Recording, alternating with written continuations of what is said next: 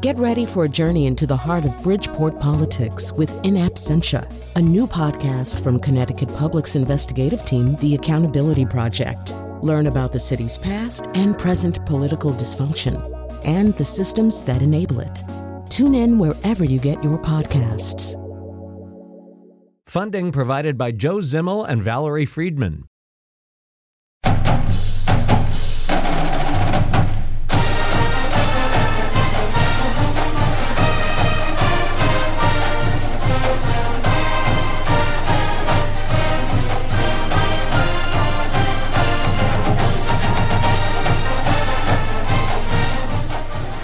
That, if you live in Connecticut, you probably already know this, but that's the UConn Huskies fight song.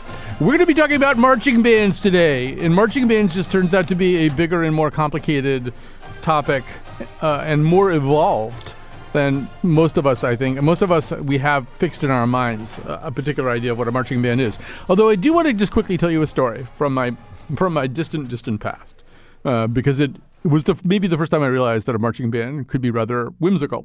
So um, it's the job of the governor of Connecticut. I think it's by statute they have to go up uh, to Fort Drum in upstate New York once a year. I think it's once a year, and ex- inspect the Connecticut National Guard uh, when they're on maneuvers and training and stuff up there. And so there there's always some lucky reporter who, who has to make this trip. And in 1979, I think it was me uh, with Ella Grasso. This is how old I am. Uh, she was mad at me. She wasn't speaking to me. That's another story. But so we fly up there on some kind of government plane and we land. And as we are, then the kind of ramp comes down and the stairs come down. And as Governor Grasso begins to walk down towards the tarmac, there's a military marching band there. And they play what I know is Liberty Bell by John Philip Sousa. But really, by that time, it was more indelibly the Monty Python theme song.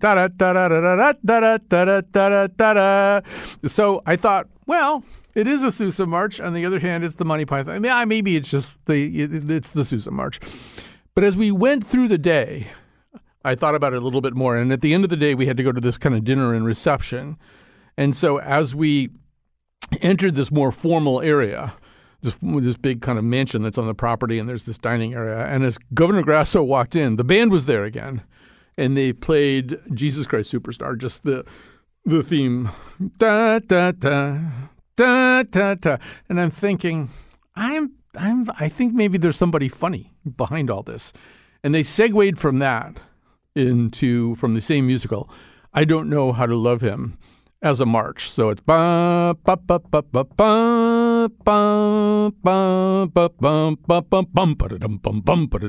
so it just made me realize that there's a lot you could do with a marching band. Uh, the, I'm all done telling stories. The rest of the show, you're going to hear from uh, Justin McManus, uh, the director of athletic bands at the University of Connecticut, and Dylan Reyes, a student at the University of Hartford, but he's so much more around here and often backs up Cat Pastor as technical producer. He's a former intern with us, and yeah, he will run the board of this show. You've heard him do it from time to time time, uh, but that's not the reason that he's a guest on the show today. So, actually, Dylan, maybe we will start with you just for a second. I, I didn't realize your dedication to marching bands, at least as you experienced it in high school. So, what was this like? You told you just told me it was forty hours a week. Yeah, so uh, I mean, I marched in high school for all four years. Uh, we are, I, I, come from the South, and our high school was not at the time it had just left, but it was used to be part of something called US Bands, which is just, you know, a touring competition all fall. So, you know, we would start in I think July. We would start with summer rehearsals twice a week, and then into August we would get into this thing called band camp. And so I'd be rehearsing 12 hours a day, 5 days a week. So uh, 60, 60 hours for a couple weeks in order to get our field show ready. And so the point of the marching band season, as I experienced it, was to get a field show ready. And then we would take that on competition all throughout the fall, leading up to whatever championship our band director decided to uh, enroll us in in the fall. And that was kind of the scope of marching band. It, like for the beginning of school, I didn't care about school. I was there to uh, I was there to march and do the show, and that you know it was a lot of time. It took over my life, but it was a very beneficial experience. And Justin, before becoming the director of the marching band at UConn, you were in the marching band as a student, correct? That's correct. I was here for five years as an undergraduate um, in a few different roles, and then I returned um, as a graduate assistant. Uh, so a total of seven years, but have been around the program for just a little bit. And, and, you know, to to Dylan's point, I think a lot of people think about the marching band or the drum corps, and we'll get into the DCI and stuff like that a little bit later, um, as something that you do if you're not a college athlete. Although it doesn't really seem that way when you see what they're expected to do and you hear about a training regimen like the one, the high school one that, that Dylan just described. This is a physically taxing activity. Say some more about that. Absolutely. Um, so I think part of the marching band experience is um, this combination of like athletics, using your um, gross motor skills and your fine motor skills in combination. Obviously, gross motor skills, you're moving around a field in time to music, which itself requires a great deal of coordination, knowing to step in time, which foot to step off on, when to stop and start.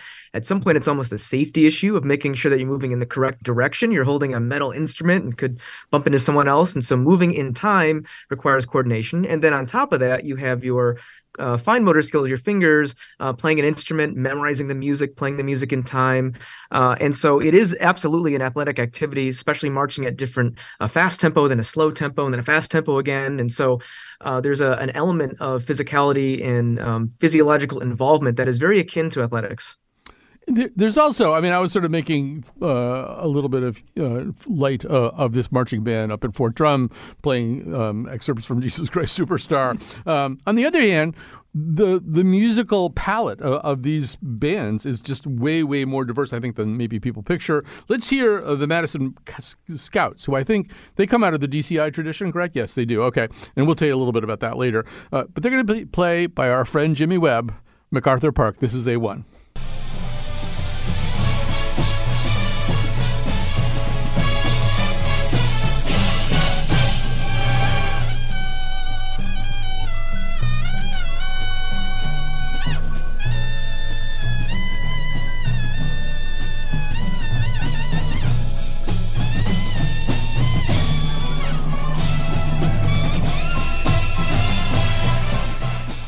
So as we talk about repertoire, Dylan, I mean, you and I were talking about this before the show. I, I, had no idea the kind of music that is being tackled by some of these bands. And this sort of DCI, Drum Corps International, these competitions, um, they are tackling, you know, I mean, what we would consider to be kind of avant garde or, you know, very, very modern kinds of composers' work. Uh, and I'm, I'm I'm trying to figure out how I fit that into my my John Philip Sousa understanding of of what marching bands do.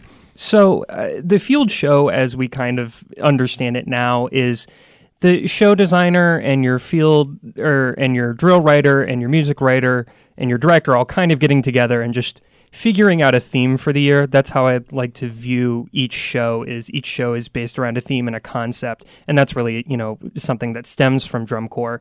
But I, I mean, in high school, there were times when I was playing. Um, uh, we did Dies Irae, I'm pretty sure, a couple of times.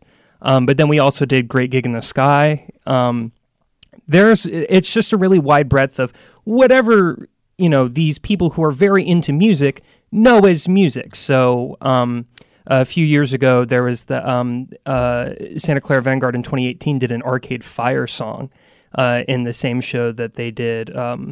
Uh, you know, stuff from the classical repertoire. It kind of is just whatever these very into music people can think of that would fit within the story that they're trying to tell. And that way, repertoire is just kind of like anything and everything. Right. So, that, and that's sort of a different thing, Justin, from what a marching band does in the context of sports. Typically, um, there are a lot of considerations, but ultimately, what you do at a halftime show, anyway, and, and maybe what you play from the stands during the game, it, it has to play some kind of role in pepping up the crowd, right? And and and kind of adding to an atmosphere of athletic competition. So, just in terms of the repertoire, in terms of the music, Justin, how do you think about that?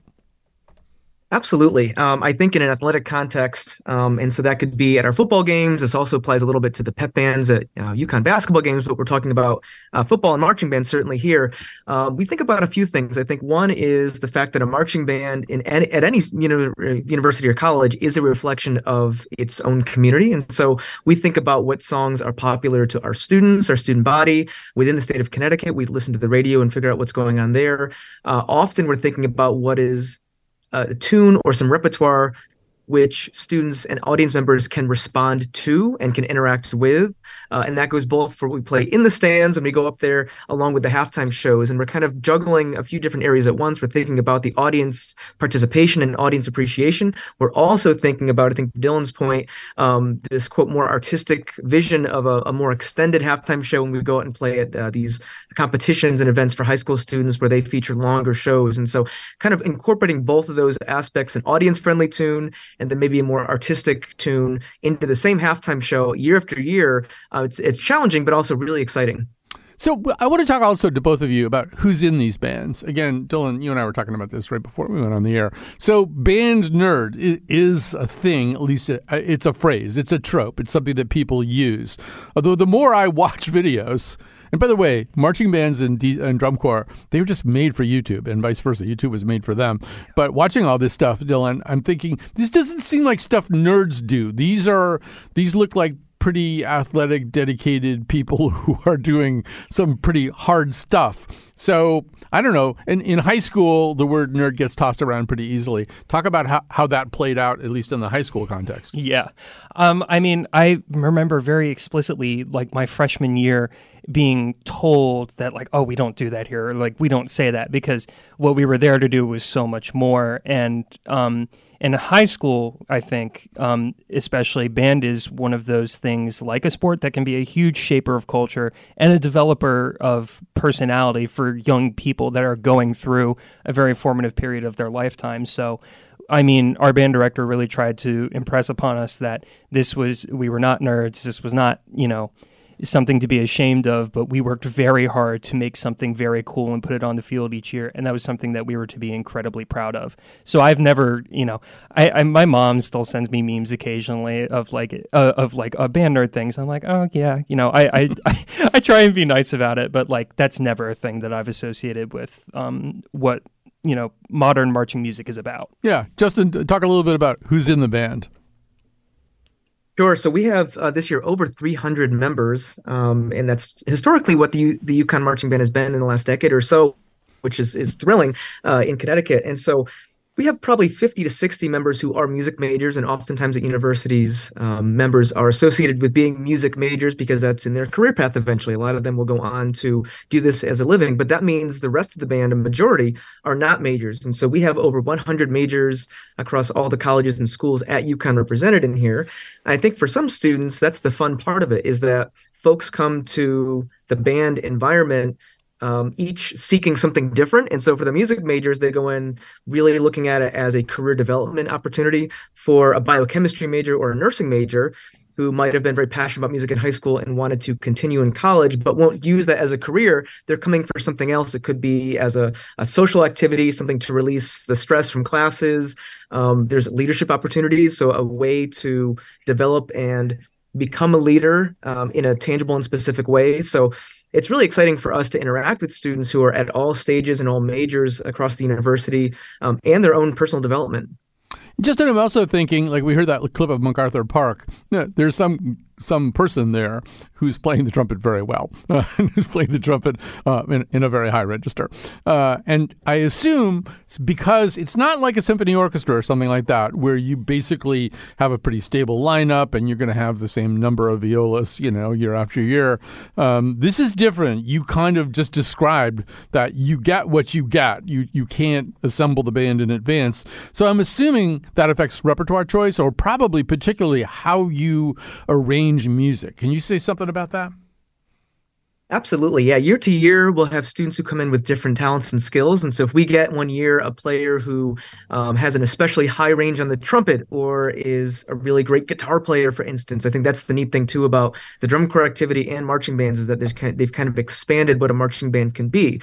But in any case, if we get a student with a particular talent, uh, we'll look at that and maybe rearrange some of the music. We'll feature that student. We'll actually write the choreography and the formations to um, to focus on that student or a group of students.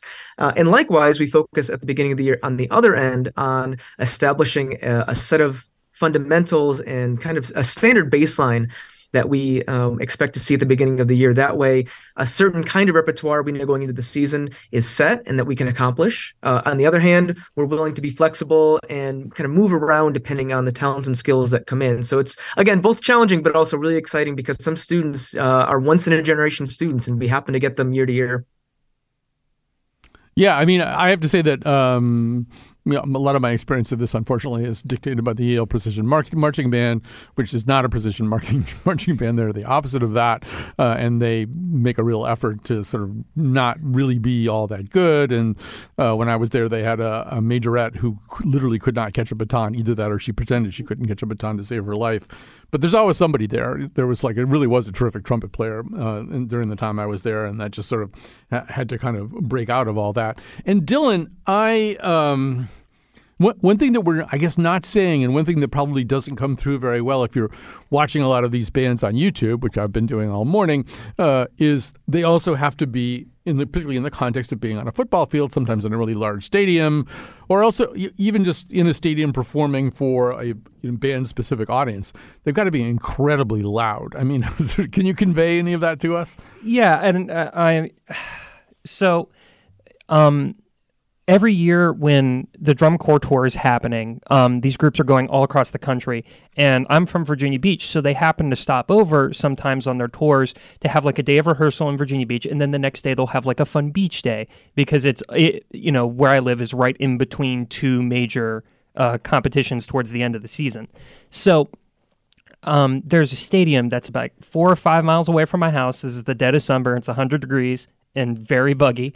And even with all of that working against the sound carrying, I remember when Santa Clara Vanguard first came through to rehearse there in 2016. From my house miles away, I could hear the entire show clear as day. And so my friends and I biked down just to see what it was. And it, like, it, it it's hard to grab, it's hard to understand the, like, absolute, like, just the pure ensemble sound that these people are able to create while sometimes just like straight sprinting. Just it, it's it's hard to convey without hearing it in person but i mean you can hear it on some of those recordings. They're like pushing especially the older ones they're pushing the limits of like what tape is able to pick up because the sound that they create is just you know so much. The um well, first of all, I want to say this is, all has put me in mind of a novel that I would recommend to people who are interested in marching bands. Although I hasten to say this novel was written by Barry Hannah, a Mississippi-based novelist in the 1970s. Uh, he was a kind of an acclaimed novelist at the time. Uh, it's a, I think, a politically incorrect, possibly even kind of slightly cancelable novel at this point. But it's called Geronimo Rex, and the protagonist is a young white Southern man, and his notion of excellence is a band, uh, a, a marching band from an all-black school in his town, which is called Dream of Pines, Mississippi. And the way he describes them, he describes this band as having been assembled by this maniac who was both the, both the principal and the band leader, uh, and who just had this drive for excellence that wouldn't stop.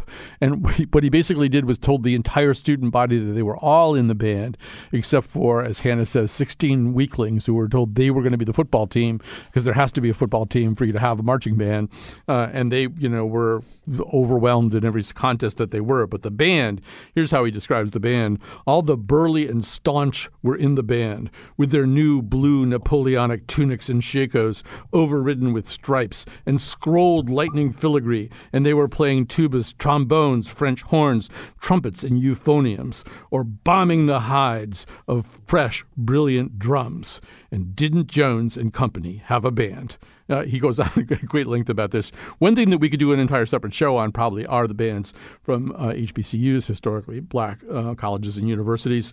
Uh, let's hear a little bit of uh, one of them. That's called, the the band uh, is, called Sonic Boom, and they are with the um, they are with the Jackson State University teams, and this is them from the Battle of the Bands. This is A2 Cat.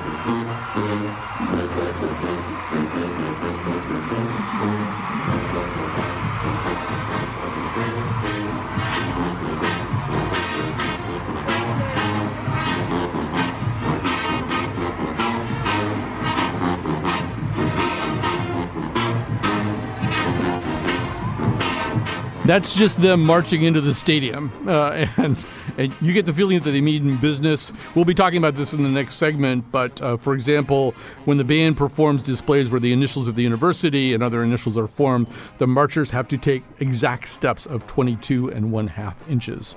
All right, we're going to take a little break here. Uh, we're going to uh, come back. We're going to talk with both Dylan and Justin about the choreography itself, uh, what's involved in that. Uh, our topic today is marching bands. Uh, we are going to go out of this segment with the Swiss Top Secret Drum Corps.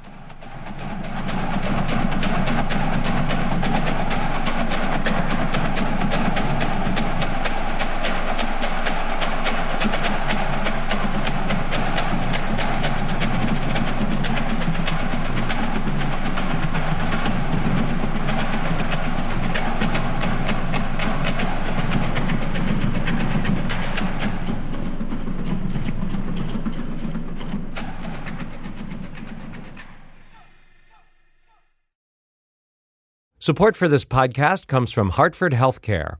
Elevating Health is funded by Hartford Healthcare. ECMO is a leading edge, life saving treatment for patients with cardiac or respiratory failure. Dr. Jason Gluck, director of the Mechanical Circulatory Support Program and Emergency Cardiac Care at Hartford Hospital, explains what it is. So ECMO stands for extracorporeal membrane oxygenation, outside the body oxygenation of blood. It's a life support technique that's used by highly sophisticated medical systems for patients with severe heart or lung failure. The technique involves removing blood from the body, oxygenating it, and then returning it back. ECMO procedures happen in the ICU, but not all hospitals are equipped with the necessary technology and staff. Dr. Gluck describes Hartford Hospital's ECMO Go team. So ECMO is considered when treatments have failed. And in our center, with a special ECMO on the go team, we'll actually take that technology to their hospital and help them out there if they need to to stabilize the patient and then bring them back to Hartford recovery. For more information, go to ctpublic.org slash elevating health.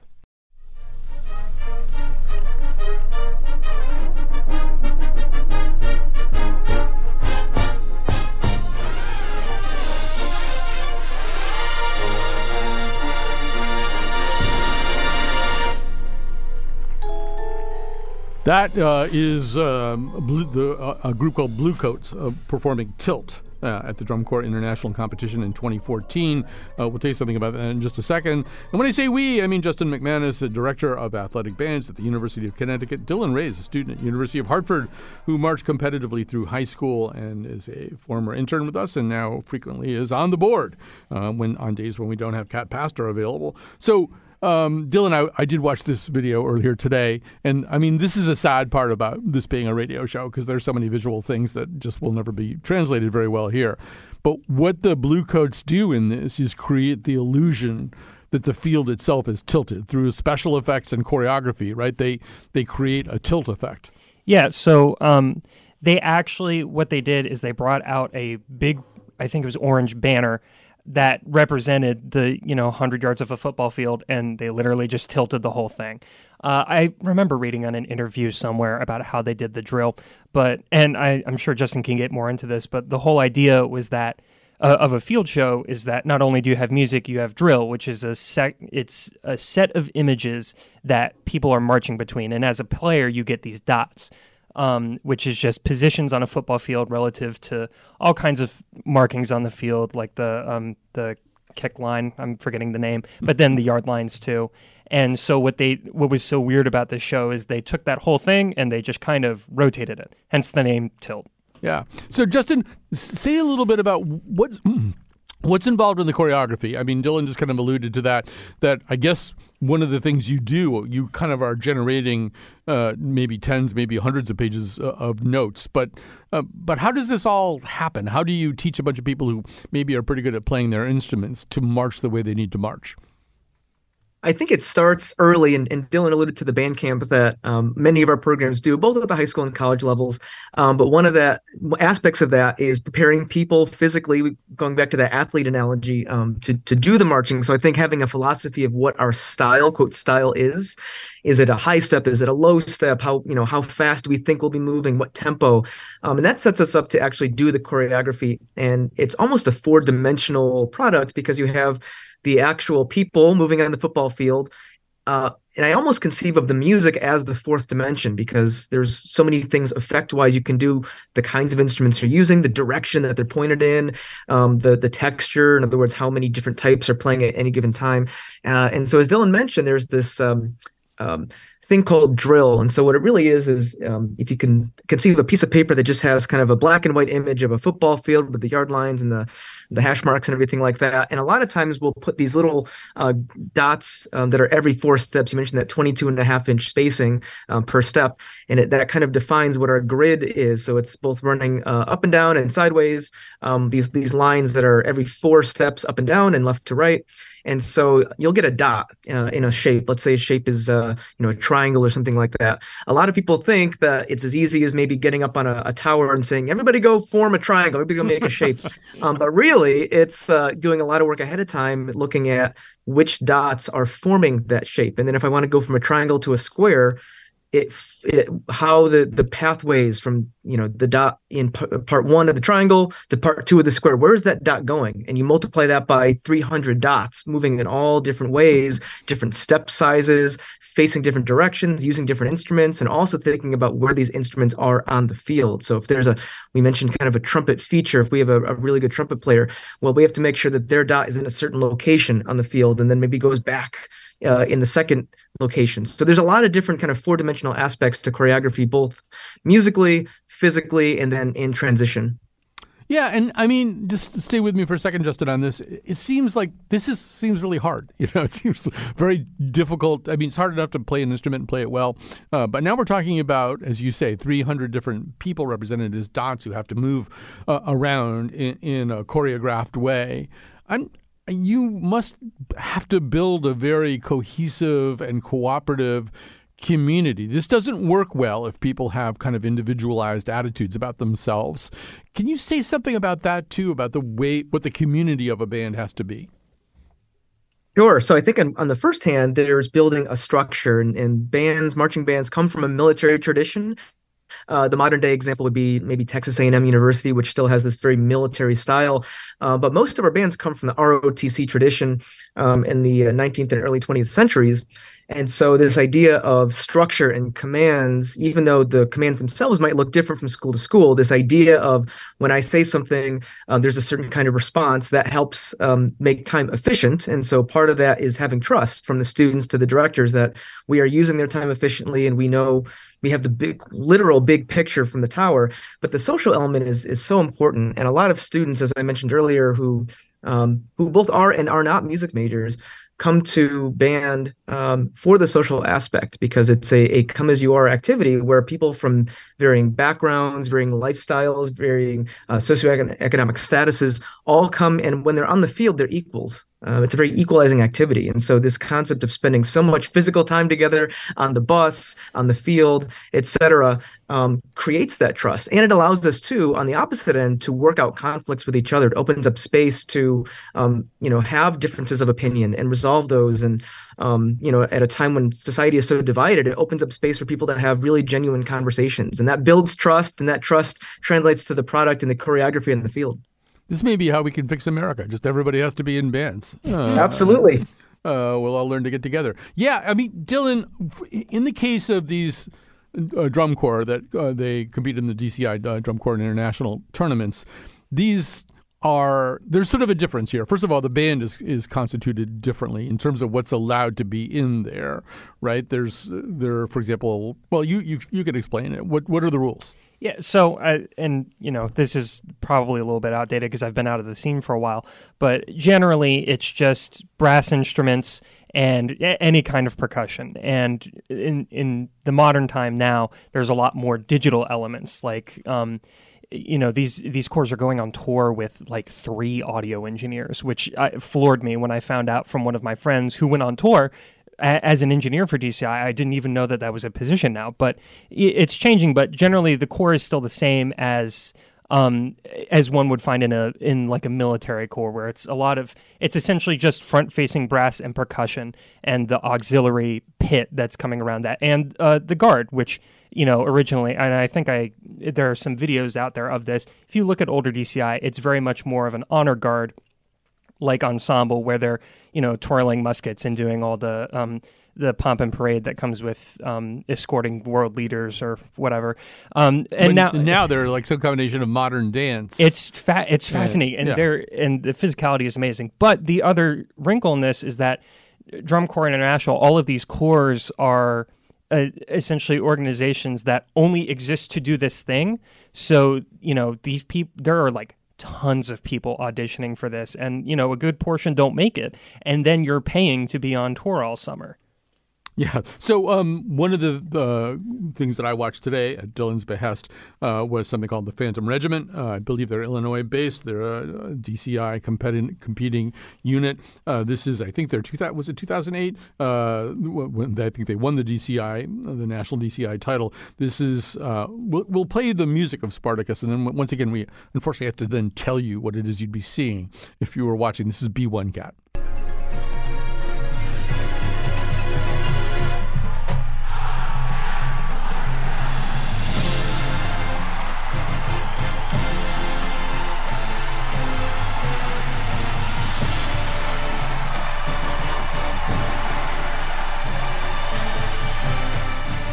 So while all this is happening, Dylan, they are kind of acting out Spartacus. People are getting stabbed with swords, and I mean, they're simulated. I think actually one of the one of the conductors or majors or whatever is kind of murdered up on a platform. so it, yeah, if you watch if you watch the full show, um, the there it, it acts out Spartacus between the two two of the drum majors on field, and the whole thing. Not to spoil this, but a, at the very end, you know the.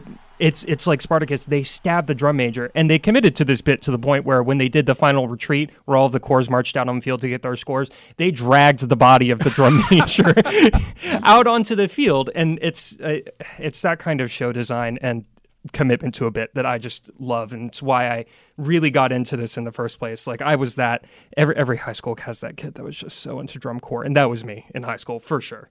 So, Justin, also, you know, one thing we haven't talked about, although I did reference it a little bit reading that piece from the passage from Barry Hannah, just putting on the uniform. I would imagine when you put it out, put on any kind of uniform, it sends a message. That, you know, typically band uniforms have kind of a little bit more of a. Me- I mean, the colors are very vivid and stuff like that. It's to say about to say a little bit about the meaning of the uniform and kind of what happens to a person when he or she puts it on. I think um, you know this applies both for the drum corps activity as well as uh, marching bands at the high school and college level. But um, you know the the uniform is it's representative obviously of a, a, program that's bigger than than one individual. And so when you step into the uniform you put the uniform on um, for the, the time you're in the uniform you are kind of riding this train that existed before you and will exist after you before your time in the program after your time in the program. And so there's this kind of invisible weight on your shoulders a little bit of the expectations of of being a physical embodiment one piece in this massive puzzle. Um, and so it's something that a lot of people uh, talk about in terms of feeling empowered, feeling strong, feeling unified in a way that um, they may or may not feel in other parts of their life, especially with how chaotic the world is is now and coming after quarantine and COVID. I think this notion of um, this oneness and this uh, stability and unity is more than ever, I think, something that people are longing for and long to see too. Just that this idea of people being together and producing a product of music and marching and choreography um, that they consume. On the other hand, is something that you almost become. I don't want to say a different person, but a different version of yourself in some ways when you're in the uniform, which is a really empowering thing.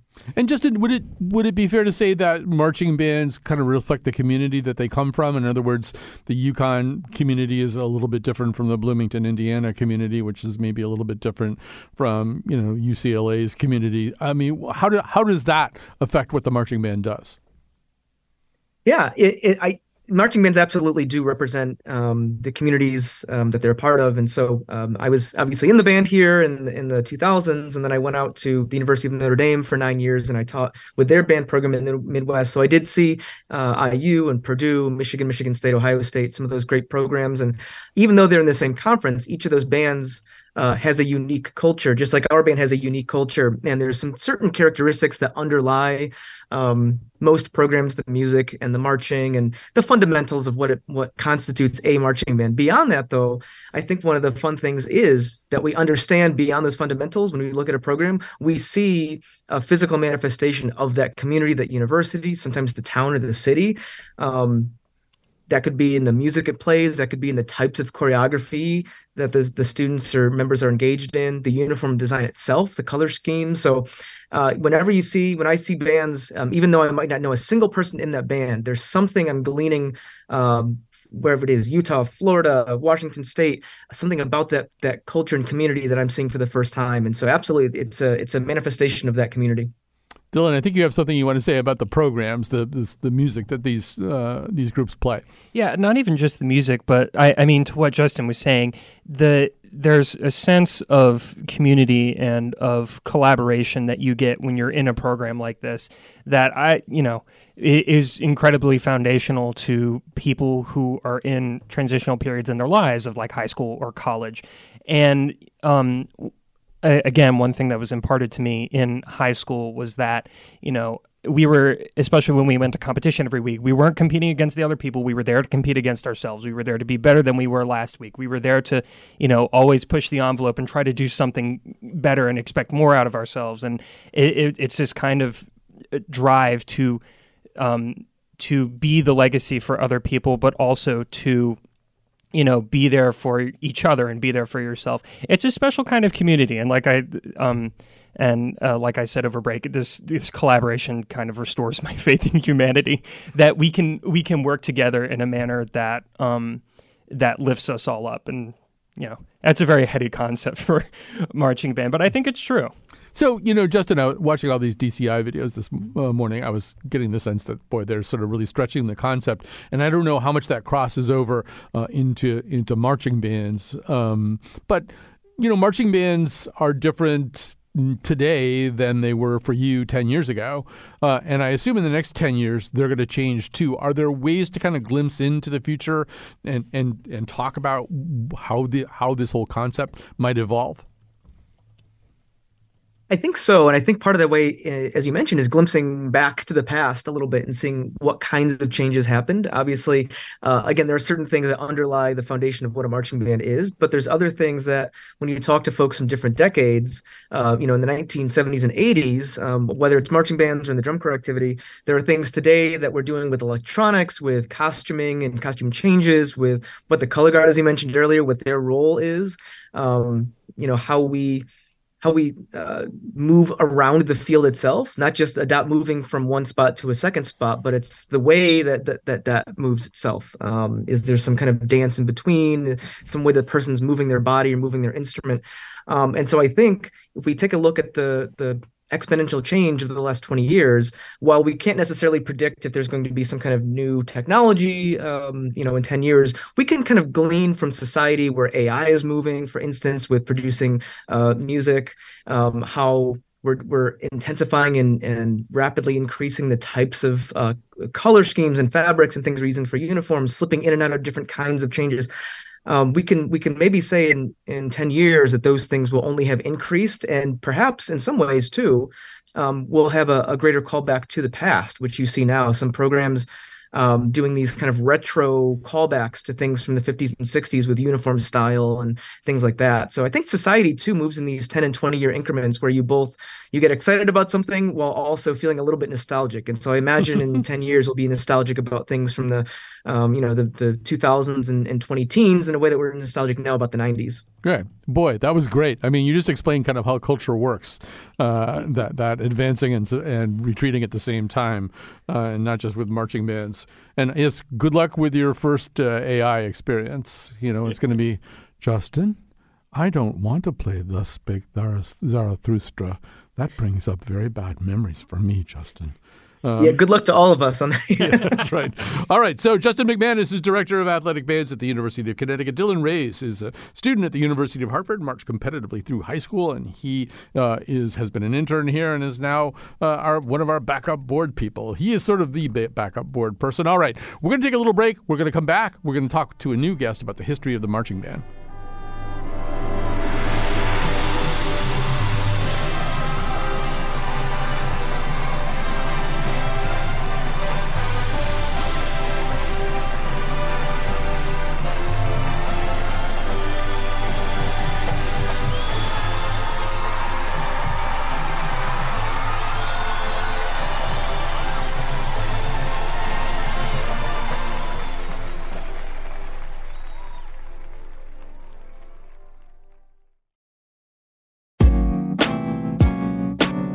All episodes of The Colin McEnroe Show are available 24-7 at ctpublic.org slash Colin, which is also where you can sign up for our delightful free fortnightly newsletter, The Noseletter. You can listen to any episode on any podcast app. Have a question or comment? Email us at colinshow at ctpublic.org. Now, back to the show. And thanks to Cat Pastor, she's our technical producer today and most days, and the senior producer of the Colin McEnroe Show is Lily Tyson. She produced this episode. Uh, Dylan Reyes has pre- prepared a playlist for those of you who just need more marching bands, and we'll get that to you somehow, either up on our website at uh, ctpublic.org slash Colin or or in the newsletter or something, although we're not doing a newsletter for a while. Anyway, we want to talk about the history of all this, and we want to do that with Mark Dyreson, uh, professor of kinesiology and affiliate professor of history at Penn State, where he is also co director of research and educational programs for the Penn State Center for the Study of Sports and Society, author of numerous books and articles about the history of sport. Mark, welcome to our conversation. Oh, let's see if we can uh, locate uh, Mark. Maybe uh, he may have his audio turned off. Um, uh, so we'll, we'll just look for him for a second. Mark, can you hear me now? All right, we'll we'll find him eventually. So one of the things that we do want to talk about here is that. Um, this is an, uh, an old, old tradition. As we were doing research for this show and starting to get things going, I was reading because we're kind of obsessed with uh, with the Roman Empire.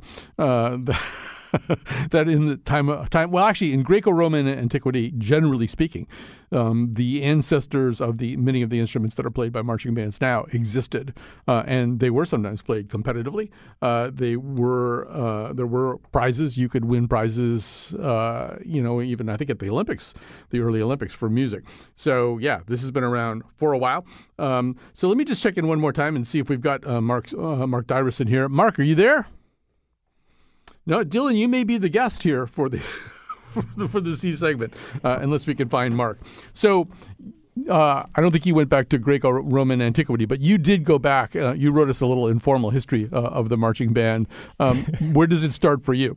So for me, it starts in um, Europe. It, it, it starts in the European military tradition of you know, romantic battles with long lines of men and, you know, the beating of the drums and the playing of the fifes. And uh, if you're ever in colonial Virginia, you can see a bunch of college kids reenacting that for you, um, uh, getting their college paid for by Rockefeller money, uh, and so a lot of the a lot of what we now know as the modern dr- uh, drum corps originated from those military bands because military music was useful as a signal because a voice can't carry across a battlefield, but a drum can, and a fife can. They're so loud. Um, so the music originated there uh, with your fife and your drum corps. And then as we went into the Civil War, uh, uh, the advent of brass instruments um, as just a fixture in popular music uh, allowed us to get more into the um, the world of the modern drum corps. So uh, it the, the common story is that as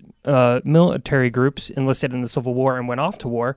Um, uh, brass musicians would just the band from the town would just follow them and so there were a lot of these brass bands that came back from the civil war and then uh, they became very popular with veterans groups and that's kind of how we get the modern marching band is it originates from the uh, the field music and the music groups of the Revolutionary and the Civil War. Yeah, and at a certain point, though, like World War One, for example, it doesn't really make sense to have bands around anymore, right? Once the ordnance gets big and heavy, um, the the band can't really be near the battlefield. Yeah, I, I especially towards the end of the Civil War, even as in, in, stuff like the Battle of the Crater, as you got more into like World War One style trench warfare, bands became less and less useful. So field music was phased out in favor of whistles and uh, Shepard tones if you're in 1917.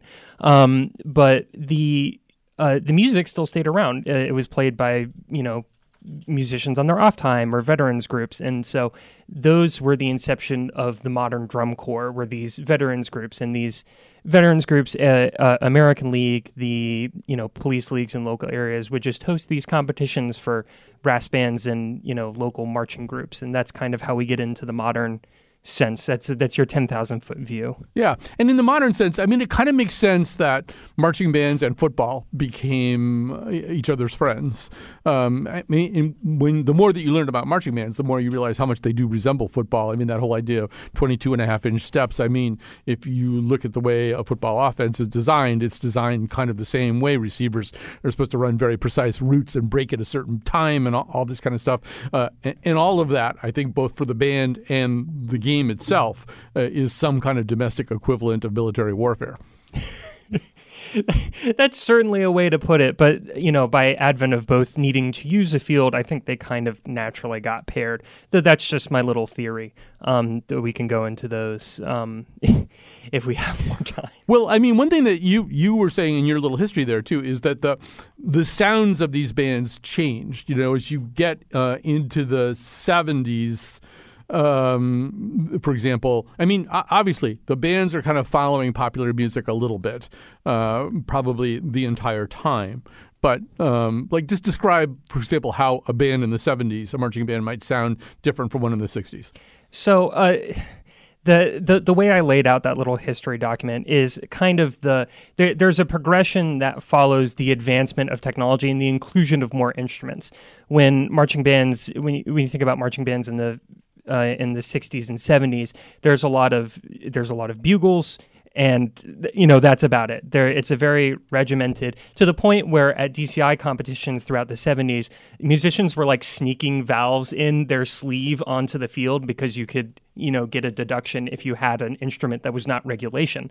Um, so music is still kind of in this very uh, uh like tonal set or yeah diatonic sense. It's it follows the march tradition much more than it follows any modern music. As you're coming out of the late 70s or in, out of the 70s into the 80s, more instruments means more tonal possibilities, means more music. So, you know, you're starting to see the inclusion of things like earlier we heard MacArthur Park, that's jazz in 1989.